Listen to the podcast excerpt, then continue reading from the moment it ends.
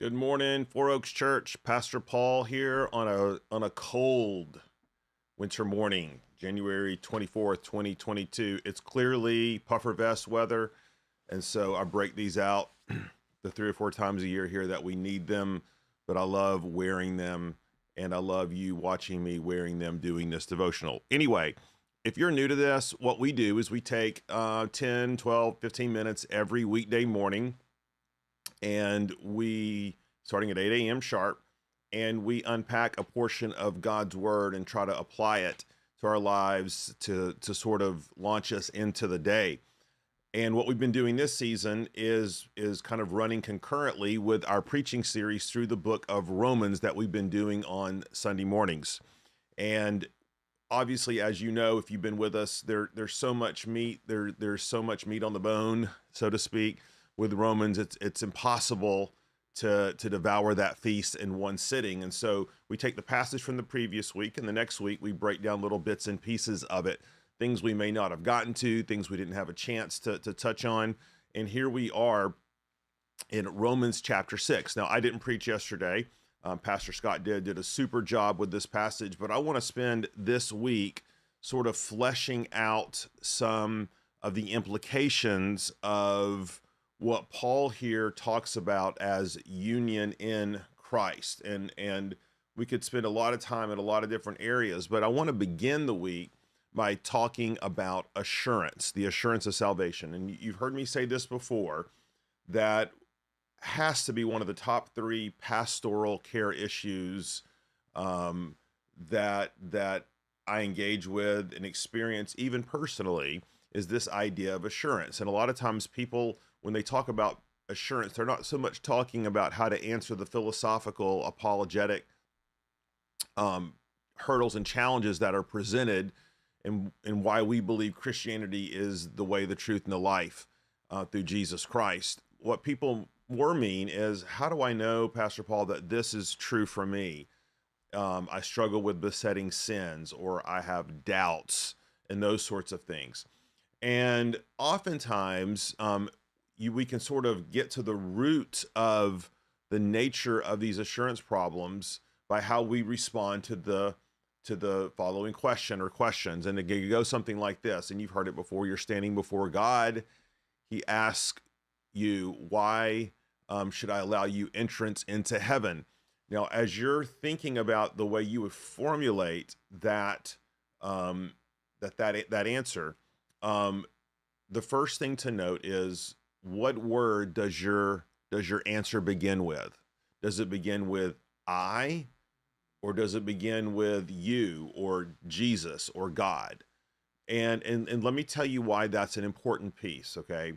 Oftentimes the way we start that sentence will reveal something to us or betray something to us about the way we think of salvation. A lot of times we think of salvation in terms of the quality or the nature of our faith, right?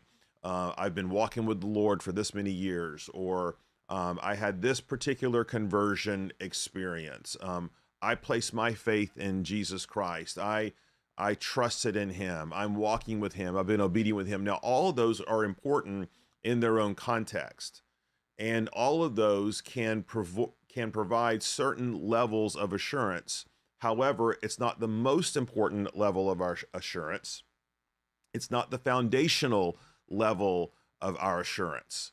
And I want to give us a way to think about how it is that we quote unquote know that we belong to Christ. In other words, if you are someone who is saying, Yes, I recognize my sin, I recognize my um, my brokenness, I recognize that I've I've rebelled against God. I'm now coming to him for forgiveness of my sins. I'm now coming to him for for mercy and grace and cleansing.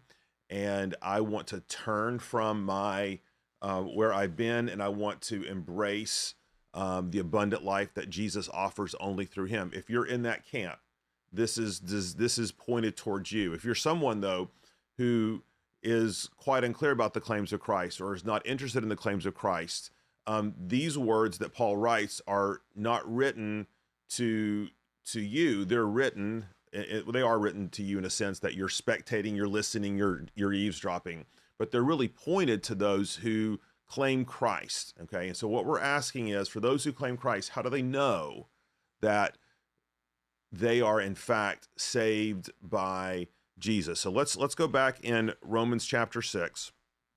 Let's begin at verse one, and I'm gonna I'm gonna read down here a few verses to kind of get us a running start. What shall we say then? Paul says, Are we to continue in sin that grace may abound? By no means. How can we who die to sin still live in it? Do you not know, and here this is a key verse, that all of us who have been baptized into Christ Jesus were baptized into his death? We were buried, therefore, with him by baptism into death, in order that just as Christ was raised from the dead by the glory of the Father, we too might walk in newness of life. Okay, here's the key verse for if we have been united with him in a death like his, we shall certainly be united with him in a resurrection like his. We know that our old self was crucified with him in order that the body of sin might be brought to nothing, so that we would no longer be enslaved to sin. Okay, so I want you to think about how the Apostle Paul is answering this question, because I think that's in part what he's doing he, he's showing the the Christians in Rome how the benefits of Christ, how they can be assured that those benefits are theirs, that that salvation is theirs. And it's very interesting that Paul does not point them to an experience. He does not point them to um, how much faith they have, or the nature of their of their uh, or the quality of their faith. They ha- or if they have a little bit of faith, a lot of faith. What he points to them points them towards is what happened on the cross uh, for us 2,000 years ago, for them some decades before that. And what the way that Paul describes salvation and what happened on the cross, I think, is oftentimes very different than the way that we think about Jesus dying on the cross. Oftentimes we think about Jesus died on the cross to make salvation possible for people, right? and and if they would only place their faith in him then then they can be assured that they belong to christ now understand assure uh, faith is is yes a crucial aspect of what it means to receive the benefits of christ but that's that's not what is first okay in the order of salvation paul says what is first in the order of salvation is that before we ever knew god before we he, um, before we ever had a relationship with him, before the foundations of the world, Ephesians tells us, we were predestined, we were elected to be adopted as his sons, to have the, the death of Christ count for us. And the way that happened, Paul says, a look back at the text, is that we were actually united with him in a death like his. Now, this does not mean that this was some sort of ceremonial, like Jesus raised the flag for us uh, 2,000 years ago, so that in hopes that we might join his army with he is our captain um, one day in the future. No, no, no. What it says is that Jesus's people, okay, the people who belong to the family of God, their salvation was actually secured on the cross. And the way that it was secured is that we were united with Jesus in his death. That means that when Jesus went to the cross, he didn't just have some general, abstract, ethereal group of people in mind that he was dying for. He knew that he was dying for his people. He knew that he was securing their salvation. Now, understand this the the the the reception of this salvation experientially existentially personally for us awaits our faith which in fact is still a gift of God that he awakens in our hearts. But the reason we even have faith is that we were, he who were his people, united with him in his death on the cross. And Paul draws out this amazing implication. I just want us to be encouraged by this today. He says, um, I'm going to find it. Here we are. Verse, verse, verse five. For if we have been united with him in a death like his, and it's a rhetorical question, of course, we have been united with him in a death like his, we shall certainly be united with him in a resurrection like his. So, in other words, when Jesus died on the cross for his people, he didn't just die with this abstract number in mind. He he died for specific people. okay, and his people were united with him. Um, their death, their sins were were were paid for on the cross, and so that Paul is saying, well, then, because salvation was purchased, made certain for you then two thousand years ago, and has been activated or received by faith, then most certainly, right, you are going to um, be resurrected most certainly you are you belong to God. He's not going to forget you. He's going to raise you from the dead because, right? Because um he died for you at this point in time in the past. And not only did he die for you, um he thought of you before the foundations of the world. You were in his plan. He united his heart to yours so that when Jesus went to the cross, he went to the cross carrying your specific sins and when he rose from the grave, you were united with him in his resurrection, so that when he comes back one day, we will rise again.